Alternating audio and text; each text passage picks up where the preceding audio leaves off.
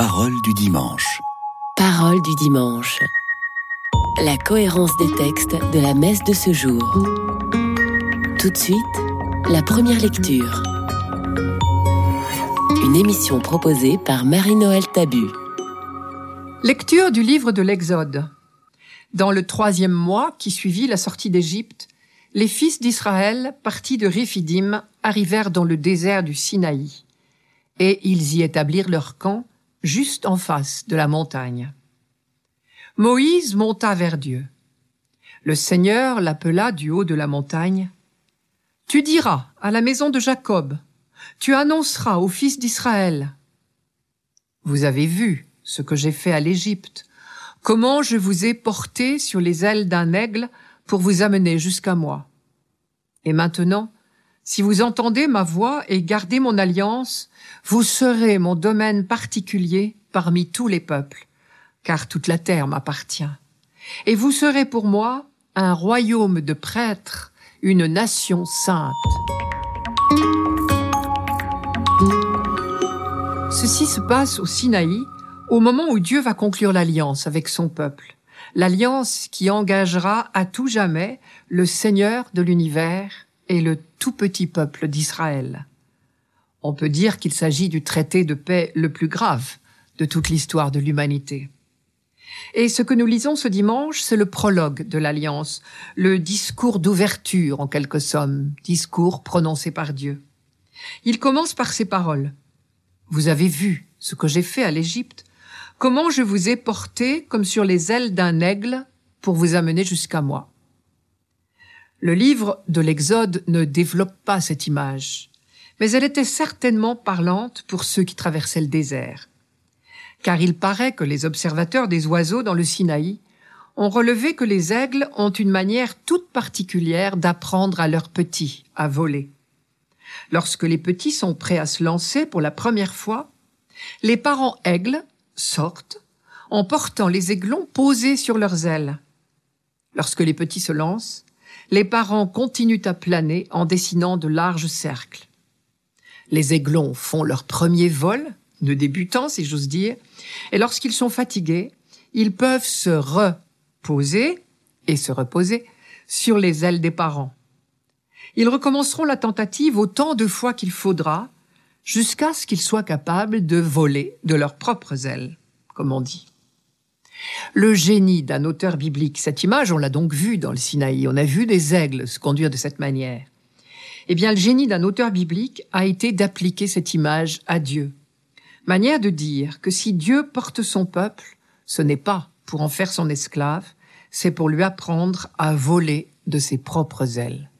Cela veut dire qu'on a compris que Dieu est vraiment le Dieu qui libère et qui éduque à la liberté. Voici ce que rapporte le livre du Deutéronome à ce sujet. Je cite, Le Seigneur rencontre son peuple au pays du désert, dans les solitudes remplies de hurlements sauvages. Il l'entoure, il l'instruit, il veille sur lui comme sur la prunelle de son œil. Il est comme l'aigle qui encourage sa nichée. Il plane au-dessus de ses petits, il déploie toute son envergure, il les prend et les porte sur ses ailes. C'est dans le livre du Deutéronome chapitre 32 versets 10 et 11. Au passage, vous aurez noté l'expression le Seigneur veille sur son peuple comme sur la prunelle de son œil. C'est à partir justement de cette expérience de la sollicitude d'un Dieu qui veut l'homme libre que le peuple d'Israël a pu s'engager dans l'alliance et promettre de rester fidèle au commandement. Une relation d'alliance, on le sait bien, ne peut se bâtir que sur la confiance. Et la confiance naît de l'expérience. Dieu a fait ses preuves, si j'ose dire. Dans toute l'histoire d'Israël, le rappel de l'œuvre libératrice de Dieu précédera toujours les commandements. Nous sommes ici dans le livre de l'Exode au chapitre 19, avant le don des commandements, puisque le décalogue, les dix paroles, les dix commandements, comme on voudra, est dicté au chapitre 20. Et le discours de Dieu continue. Et maintenant, si vous entendez ma voix et gardez mon alliance, vous serez mon domaine particulier, ma part personnelle, comme dit la traduction écuménique de la Bible, parmi tous les peuples, car toute la terre m'appartient. Le choix que Dieu a fait de ce peuple pour sa part personnelle, comme dit le texte, c'est ce qu'on appelle l'élection d'Israël, c'est-à-dire le choix d'Israël. Elle est un sujet constant d'émerveillement pour le peuple juif qui en est le bénéficiaire. Je vous cite quelques versets du psaume 99 que nous chantons justement ce dimanche. Le Seigneur est Dieu, il nous a fait et nous sommes à lui, nous, son peuple, son troupeau. Ça dit bien l'appartenance. J'ai bien dit un sujet d'émerveillement. Oui, l'élection est un sujet d'émerveillement, mais dans l'humilité. La Bible invite à vivre ce choix que Dieu a fait de son peuple comme une mission et non comme un sujet d'orgueil. Je cite, c'est un passage encore du Deutéronome. Si le Seigneur s'est attaché à vous et s'il vous a choisi, ce n'est pas que vous soyez le plus nombreux de tous les peuples, car vous êtes le moindre de tous les peuples. Mais si le Seigneur, d'une main forte, vous a fait sortir et vous a racheté de la maison de servitude, de la main de Pharaon, roi d'Égypte, c'est, j'ai envie de dire tout simplement, que le Seigneur vous aime et qu'il tient le serment fait à vos pères. C'est au livre de Deutéronome, chapitre 6, 7, versets 7 et 8. Et au long des siècles, les hommes de la Bible ont peu à peu compris que Dieu n'est pas pour autant le Dieu seulement d'Israël. Il est le Dieu de toute la terre. Vous avez entendu ici la précision. Vous serez ma part personnelle parmi tous les peuples, car toute la terre m'appartient. Chez Jérémie, on trouve une variation superbe sur ce thème. Je cite je ne serai que le Dieu de tout près, oracle du Seigneur, et je ne serai pas le Dieu des lointains. Qu'un homme se cache dans un coin, moi ne le verrai-je point, oracle du Seigneur. N'est-ce pas moi qui remplis le ciel et la terre, oracle du Seigneur? Jérémie chapitre 23, verset 23. Pour terminer, je reviens sur l'expression royaume de prêtres, nation sainte, c'est-à-dire peuple consacré au Seigneur le livre des nombres en avait tiré une conséquence tout à fait intéressante. Sachant que la couleur pourpre, pourpre violette, c'est-à-dire le violet, était réservée aux grands prêtres, le livre des nombres recommandait au peuple entier de tisser un fil de cette couleur dans leurs vêtements. Au chapitre 15, on peut lire, le Seigneur dit à Moïse, parle aux fils d'Israël, dis-leur de se faire une frange sur les bords de leurs vêtements et de mettre un fil pourpre dans la frange qui borde le vêtement. Nombre chapitre 15 verset 37. Manière de dire que le peuple tout entier est sacerdotal. Le Concile Vatican II, vous le savez bien, a repris cette découverte à son tour. Il insiste sur le sacerdoce commun des baptisés en s'inspirant directement d'une phrase de Pierre que je vous cite pour terminer dans la première de Pierre, chapitre 2, verset 9. Vous êtes la race élue, la communauté sacerdotale du roi, la nation sainte, le peuple que Dieu s'est acquis, pour que vous proclamiez les hauts faits de celui qui vous a appelé des ténèbres à son admirable lumière.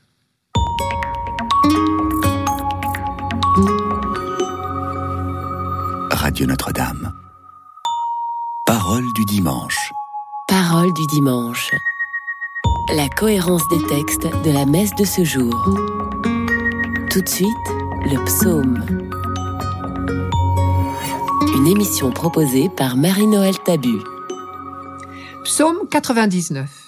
Acclamez le Seigneur, terre entière. Servez le Seigneur dans l'allégresse. Venez à lui avec des chants de joie. Reconnaissez que le Seigneur est Dieu. Il nous a fait et nous sommes à lui. Nous, son peuple, son troupeau. Venez dans sa maison lui rendre grâce, dans sa demeure chanter ses louanges. Rendez-lui grâce et bénissez son nom. Oui, le Seigneur est bon, éternel son amour, sa fidélité demeure d'âge en âge.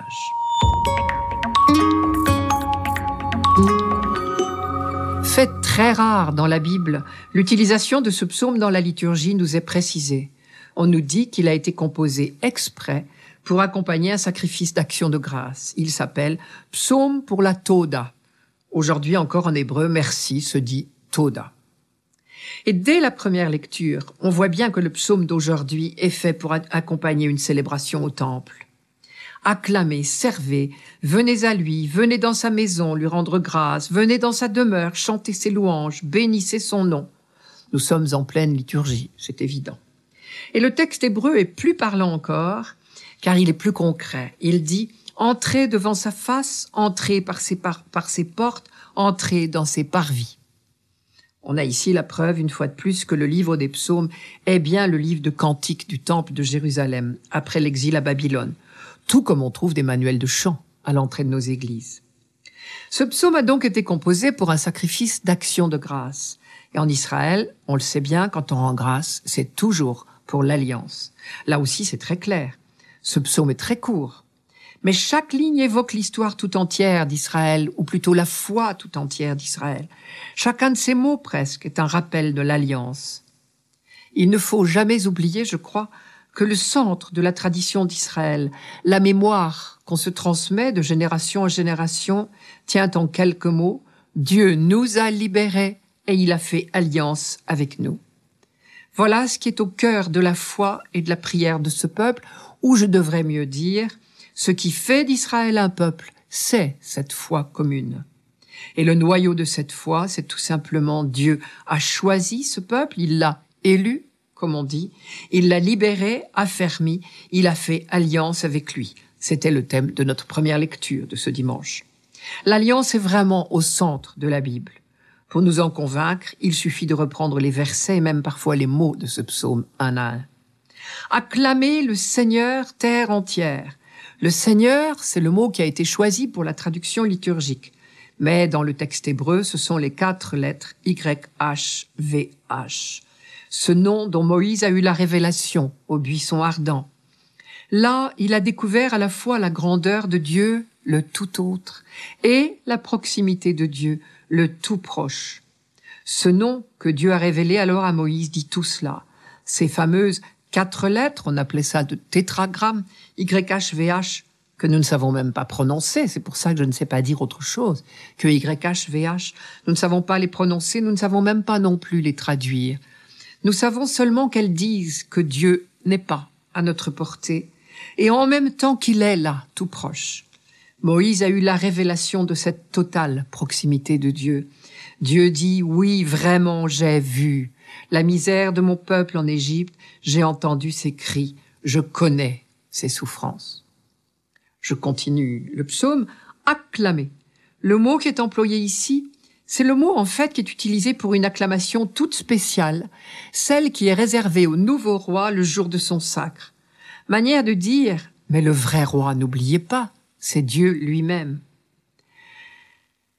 Acclamer le Seigneur terre entière. Oh là, on anticipe.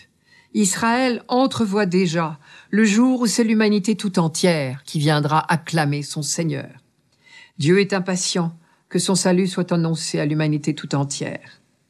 Il reste à nous poser la question, sommes-nous aussi impatients que lui? En tout cas, il est très important de remarquer que le peuple d'Israël a bien compris peu à peu que son élection est une vocation au service de tous et non pas un service, un choix exclusif. Dans les psaumes en particulier, on retrouve constamment liés les deux thèmes de l'élection d'Israël, ce choix que Dieu a fait, et en même temps également de l'universalisme du salut proposé par Dieu. Là encore, on est en parfaite résonance avec la première lecture de ce dimanche, qui est tirée du livre de l'Exode. Je continue, servez le Seigneur dans l'allégresse. Servez c'est un mot à double sens peut-être. Dans la mémoire d'Israël, l'Égypte de leur esclavage sera appelée la maison de servitude. Mais désormais, le peuple élu a appris le service, qui est un choix d'homme libre.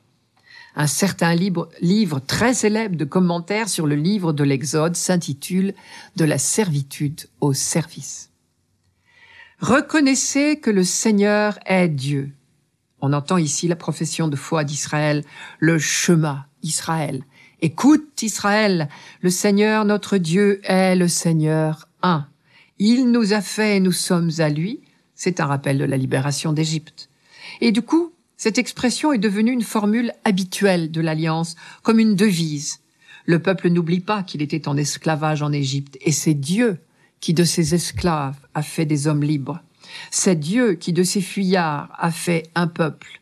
Et tout au long de la traversée du Sinaï, sous la conduite de Moïse, ce peuple a appris lentement à vivre dans l'alliance proposée par Dieu. Quand on chante, c'est lui qui nous a fait et nous sommes à lui. Il ne faut donc pas y entendre d'abord l'affirmation qu'il est notre Créateur. Il faut entendre c'est lui qui nous a fait comme peuple. Car le premier article du credo d'Israël n'est pas je crois au Dieu créateur, c'est j'entre dans l'alliance. Et c'est parce qu'on a découvert le Dieu libérateur que plus tard, dans un deuxième temps, si j'ose dire, on en viendra à comprendre que cette œuvre de libération n'a pas commencé avec l'Exode et le désert et Moïse. Cette œuvre de libération, elle dure depuis que le monde est monde. Dans la Bible, la réflexion sur la création est toujours inspirée par la foi au Dieu qui libère. Ce qui veut dire, entre parenthèses, que la Bible n'a pas été écrite dans l'ordre où nous la lisons. On n'a pas commencé par raconter la création, puis dans l'ordre, les événements de la vie du peuple élu, comme s'il s'agissait d'un reportage. La réflexion sur la création n'est venue que dans un deuxième temps. Son peuple, nous avons entendu cette expression et nous avons appris à la reconnaître comme une formule très typique de la foi juive. À elle toute seule, c'est un rappel de l'alliance. Parce que la promesse de Dieu en proposant l'alliance s'exprimait par cette formule, vous serez mon peuple et je serai votre Dieu. Enfin, sa fidélité demeure d'âge en âge. C'est exactement la même chose que la ligne d'avant, éternelle, son amour. Ces deux versets nous font entendre un couple de mots ou un binôme de mots très habituel dans la Bible, amour et fidélité. J'ai envie de dire, c'est l'une des seules manières de parler de Dieu sans le trahir.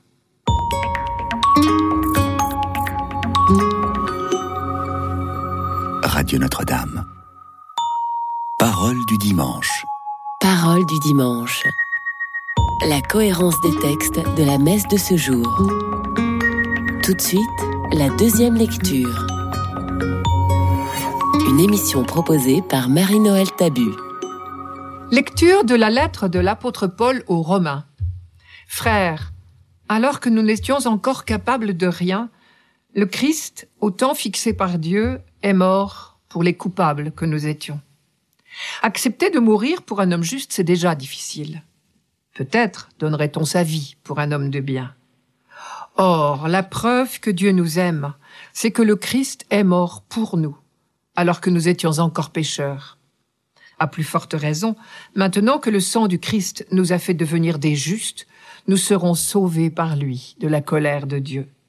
En effet, si Dieu nous a réconciliés avec lui par la mort de son Fils, quand nous étions encore ses ennemis, à plus forte raison, maintenant que nous sommes réconciliés, nous serons sauvés par la vie du Christ ressuscité. Bien plus, nous mettons notre orgueil en Dieu, grâce à Jésus-Christ notre Seigneur, qui nous a réconciliés avec Dieu.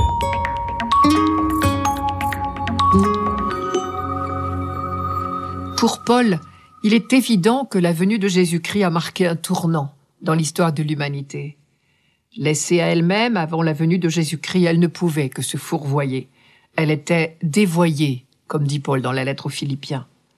En lisant le début de cette lettre aux Romains, qui décrit cet échec persistant des hommes, on ne peut pas s'empêcher de dire pauvre humanité. Voici une des phrases, par exemple, du début de cette lettre. Ils sont tous dévoyés, ensemble pervertis. Pas un qui fasse le bien, pas même un seul. Le chemin de la paix, ils ne le connaissent pas. C'est donc dans cette lettre aux Romains, chapitre 3, verset 12, Paul cite Isaïe, chapitre 59, versets 7 et 8. Quand Paul dit nous n'étions encore capables de rien, c'est cela qu'il veut dire. Nous étions, avant la venue de Jésus-Christ, nous étions incapables de nous dégager du péché. Si vous préférez, nous étions incapables de retrouver notre chemin. C'est un thème qu'il aime beaucoup. Nos pas nous éloignaient de plus en plus de Dieu et nous étions d'exposés à être privés pour toujours de lui. Mais Jésus-Christ nous arrache à cet engrenage. Il nous met sur la bonne route. La grande annonce du texte d'aujourd'hui, je crois, c'est cela. Nous avions pris la route du mauvais côté, Jésus nous remet sur la bonne route. Ces choses faites, vous avez remarqué, les verbes sont au passé. Dieu nous a réconciliés avec lui par la mort de son Fils, ou encore Jésus-Christ notre Seigneur nous a réconciliés avec Dieu. Et dans les deux formulations, c'est l'œuvre de Dieu et du Christ, nous nous sommes seulement bénéficiaires. Vous avez reçu gratuitement, dit l'évangile de Matthieu de ce dimanche. Paul l'a déjà dit aussi clairement au début de cette même lettre. Je cite, C'est la justice de Dieu par la foi en Jésus-Christ pour tous ceux qui croient, car il n'y a pas de différence. Tous sont péchés, tous sont privés de la gloire de Dieu, mais tous sont gratuitement justifiés par sa grâce en vertu de la délivrance accomplie en Jésus-Christ. Romains chapitre 3 verset 22. Je reprends la phrase Dieu nous a réconciliés avec lui par la mort de son Fils. Il y a plusieurs expressions semblables dans notre texte. Je cite Le Christ, au temps fixé par Dieu, est mort pour les coupables que nous étions. Ou encore Le Christ est mort pour nous ou bien le sang du Christ nous a fait devenir des justes. Ces phrases nous sont très familières. Nous répétons facilement le Christ est mort pour nos péchés. Mais en même temps, elles restent bien difficiles et pour certains d'entre nous même scandaleuses. Dieu exigeait-il vraiment la mort sanglante de son Fils, lui qui est l'amour? Exigeait-il une compensation aussi terrible pour les fautes des hommes? Lui qui a dit par la bouche d'Ézéchiel, Je ne veux pas la mort du pécheur, Peut-il vouloir la mort du juste à cause du péché des autres? Ce que nous lisions il y a un instant chez Saint Paul sur la justification gratuite par grâce nous interdit de lire dans toutes ces formules sur la mort du Christ une espèce de compte à régler entre Dieu et nous ou entre Dieu et le Christ. Il n'existe pas de comptabilité dans l'amour infini de Dieu. Même nous qui savons si mal aimer, nous savons dire quand on aime, on ne compte pas. Il faut donc que nous essayions de comprendre l'expression le Christ est mort pour nous pécheurs hors de toute nation, notion pardon, de calcul, de mérite. Je prends l'exemple d'une personne qui meurt en essayant d'en sauver une autre. Ce peut être le pompier qui meurt dans un incendie. On ne dira pas qu'il a acheté le sauvetage de ceux qui étaient menacés par l'incendie. Il a pris des risques pour les sauver il en est mort. Mais ni lui ni personne ne souhaitait sa mort. Le journal dira peut-être que sa mort était le prix à payer pour le sauvetage, ou bien qu'il a payé de sa vie. Mais en réalité, il ne s'agit pas de commerce. Ce qui a causé sa mort, c'est son dévouement poussé à l'extrême, qui l'a amené à prendre des risques. Il a pris ces risques par amour des autres. Il savait que c'était risqué. Je crois qu'on peut dire à peu près la même chose pour le Christ. En prêchant l'amour de Dieu et l'amour des autres, en prêchant la non-violence et le pardon, il a couru le risque de déplaire. Il a accepté ce risque, il le connaissait, et il a continué quand même sa prédication. Il en est mort, victime de la haine et de la violence, victime du refus de cette parole d'amour et de pardon. Il n'est donc pas mort par la volonté de Dieu. Le Christ meurt de la main des hommes, pas de la main de Dieu. Mais la merveille de l'amour de Dieu, c'est qu'il est pardon. Et le Christ meurt en proclamant sa foi dans ce pardon. Il n'y a pas le moindre marchandage là-dedans. Peut-être tout ceci nous permet-il de comprendre un peu ce que Saint Paul vise quand il parle de la colère de Dieu. Quand nous prenons le chemin dans le mauvais sens, que nous tournons le dos à Dieu, nous avons l'impression qu'il nous poursuit de sa colère. Mais si nous voulons bien lever les yeux vers la croix, c'est en Jésus-Christ pardonnant que nous découvrons le vrai visage de Dieu, qui est le Dieu d'amour et de pardon. Comme l'annonçait déjà le livre de Zacharie, ils lèveront les yeux vers celui qu'ils ont transpercé. Zacharie chapitre 12, verset 10. La parole de pardon nous réconcilie avec lui. Nous ne sommes plus en face d'un Dieu de colère. Nous découvrons son vrai visage. Désormais, comme dit cette même lettre aux Romains juste avant le texte d'aujourd'hui, l'amour de Dieu a été répandu dans nos cœurs. Ce qui veut dire qu'avant la venue de Jésus-Christ, nos cœurs étaient fermés à l'amour de Dieu. Mais désormais, nos cœurs sont ouverts, l'amour de Dieu peut s'y déployer. Nous sommes remis sur le bon chemin. Nous sommes réintroduits dans l'intimité de la Trinité. Et Saint Jean l'annonçait dès le début de son évangile en parlant du Christ, et je terminerai par là, à ceux qui l'ont reçu, à ceux qui croient en son nom, il a donné le pouvoir de devenir enfant de Dieu.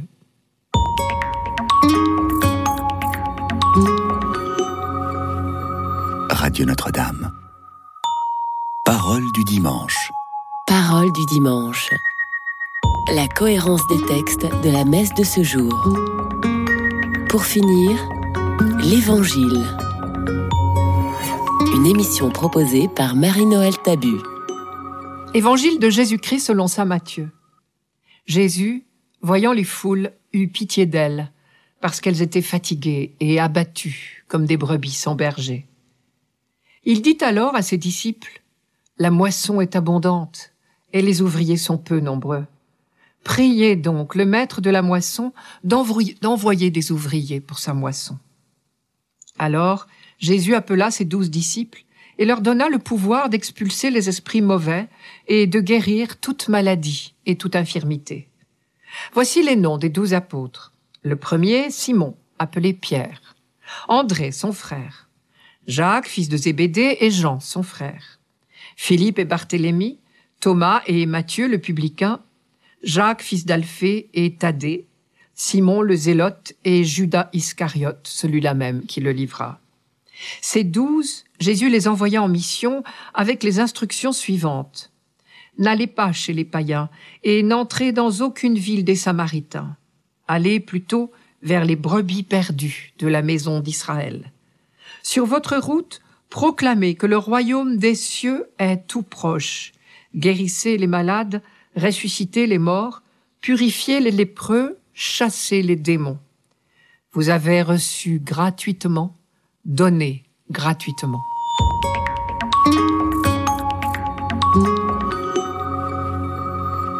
Les hommes de l'Ancien Testament avaient découvert que Dieu est le Dieu de miséricorde, c'est-à-dire qu'il se penche sur la misère de l'homme. À son tour, l'évangéliste présente Jésus comme celui qui est pris de pitié. Les deux mots, miséricorde en hébreu, pitié en grec, évoquent l'émotion qui saisit aux entrailles devant toute souffrance. Une émotion qui n'est pas seulement de l'ordre du sentiment, puisque très concrètement, elle s'accompagne d'une œuvre de guérison. Il est clair que la mission des envoyés de Dieu, que ce soit Jésus, que ce soit les apôtres, est une mission de guérison. Il suffit pour s'en convaincre de reprendre le programme de la tournée de Jésus tel que Matthieu vient de le décrire. Jésus parcourait les villes et les villages, il enseignait, il proclamait le royaume, il guérissait. Ensuite, quand il appelle ses disciples, ce que Matthieu note en premier, avant même de nous donner leur nom, c'est Jésus leur donna le pouvoir d'expulser les esprits mauvais et de guérir toute maladie et toute infirmité. Enfin, quand Jésus donne à ses apôtres le programme de leur mission, il leur dit Proclamez que le royaume des cieux est tout proche. Guérissez les malades, ressuscitez les morts, purifiez les lépreux, chassez les démons. En même temps qu'il proclame le royaume, les envoyés du Seigneur sont donc invités à en donner des signes. Et la meilleure des proclamations du royaume, c'est la victoire sur le mal sous toutes ses formes. Mais pour cela, il faut être comme Jésus, comme le Père, pris aux entrailles, au spectacle des douleurs du monde. Ce n'est pas seulement devant les douleurs individuelles que Jésus est pris de pitié, c'est devant son peuple. Je cite Matthieu, Jésus, voyant les foules, eut pitié d'elles parce qu'elles étaient fatiguées et abattues comme des brebis sans berger. Les quatre évangélistes, chacun à sa manière, présentent Jésus comme celui qui vient rassembler le peuple élu, manière de dire qu'en lui sont accomplies les promesses de l'Ancien Testament, car le Messie attendu était souvent présenté sous les traits d'un berger. Par exemple, je cite Ézéchiel, Je viendrai au secours de mes bêtes et elles ne seront plus au pillage. C'est Dieu qui parle. Je susciterai à la tête de mon troupeau un berger unique, lui le fera paître. Ce sera mon serviteur David, lui le fera paître, il sera leur berger. Ézéchiel chapitre 34 verset 22 23. Quand le prophète dit ce sera mon serviteur David, tout, tout le monde comprend que cela veut dire un descendant de David. À propos de peuple encore, vous avez remarqué la recommandation de Jésus. N'allez pas chez les païens, n'entrez dans aucune ville des Samaritains, Aller plutôt vers les brebis perdues de la maison d'Israël. Ce qu'on peut traduire, commencer par le peuple élu, c'est lui ensuite qui convertira les païens. Cela veut dire que dans la pensée de Jésus, il est de toute évidence qu'Israël reste le peuple élu et qu'il a pour mission de convertir le monde. J'en viens au dernier conseil que Jésus donne à ceux qui l'envoient. Vous avez reçu gratuitement, donné gratuitement. C'est tout le programme de notre vie de foi qui est dit ici, en deux propositions. Premièrement, le don de Dieu est gratuit.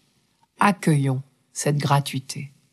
Deuxièmement, à notre tour, apprenons à vivre dans la gratuité. Ces deux points, et peut-être plus encore le premier, nous sont très difficiles. Je les reprends l'un après l'autre. Premier point, le don de Dieu est gratuit. C'est le sens même du mot grâce. Mais curieusement, nous avons un mal fou à accepter que le don de Dieu soit totalement gratuit. La preuve, c'est que nous sommes malgré tout souvent tentés de faire des comptabilités dans notre relation avec lui. Nous n'osons pas croire que Dieu nous donne tout gratuitement sans attendre que nous accumulions des mérites. Deuxième point, donner gratuitement. En d'autres termes, agissez comme Dieu. Cela veut dire plusieurs choses. D'abord, comme Dieu n'attendait rien en retour, ne recherchez ni la considération, ni la gloire, ni l'amour. Que tout soit désintéressé, car c'est comme cela que Dieu agit. Gardez-vous de pratiquer votre religion devant les hommes pour attirer leur regard, disait Jésus. Quand donc tu fais l'aumône, ne le fais pas claironner devant toi. Pour toi, quand tu fais l'aumône, que ta main gauche ignore ce que fait ta main droite, afin que ton aumône reste dans le secret.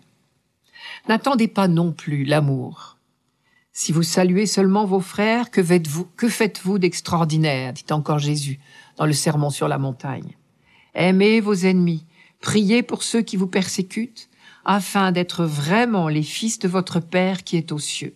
Car il fait lever son soleil sur les méchants et sur les bons, et tomber la pluie sur les justes et les injustes. Enfin, pour aimer vos frères, n'attendez pas non plus qu'ils le méritent. Cela revient à dire qu'on n'entende jamais dans votre bouche que tel ou tel ne serait pas intéressant. Vous êtes sans cesse sauvés, dit Jésus, pardonnez gratuitement. À votre tour, sachez pardonner, aider, relever, sans condition. Et si on veut pousser jusqu'au bout la ressemblance avec celui qui nous a envoyés, il faudra être capable d'appeler à notre tour des moissonneurs, sans nous entourer de trop de garanties. Jésus n'a guère fait d'entretien d'embauche avant de choisir ses apôtres, mais il leur a fait confiance. Rien ne promettait que les pêcheurs du bord du lac, le publicain, collaborateur, et le zélote, résistant, puissent jamais constituer une équipe fiable et performante. Eh bien, Jésus n'a pas hésité pour autant à leur confier la moisson, parce que le temps pressait. Comme chacun sait, une moisson, cela n'attend pas. C'était Parole du dimanche, une émission présentée par Marie-Noël Tabu. Rendez-vous dimanche prochain.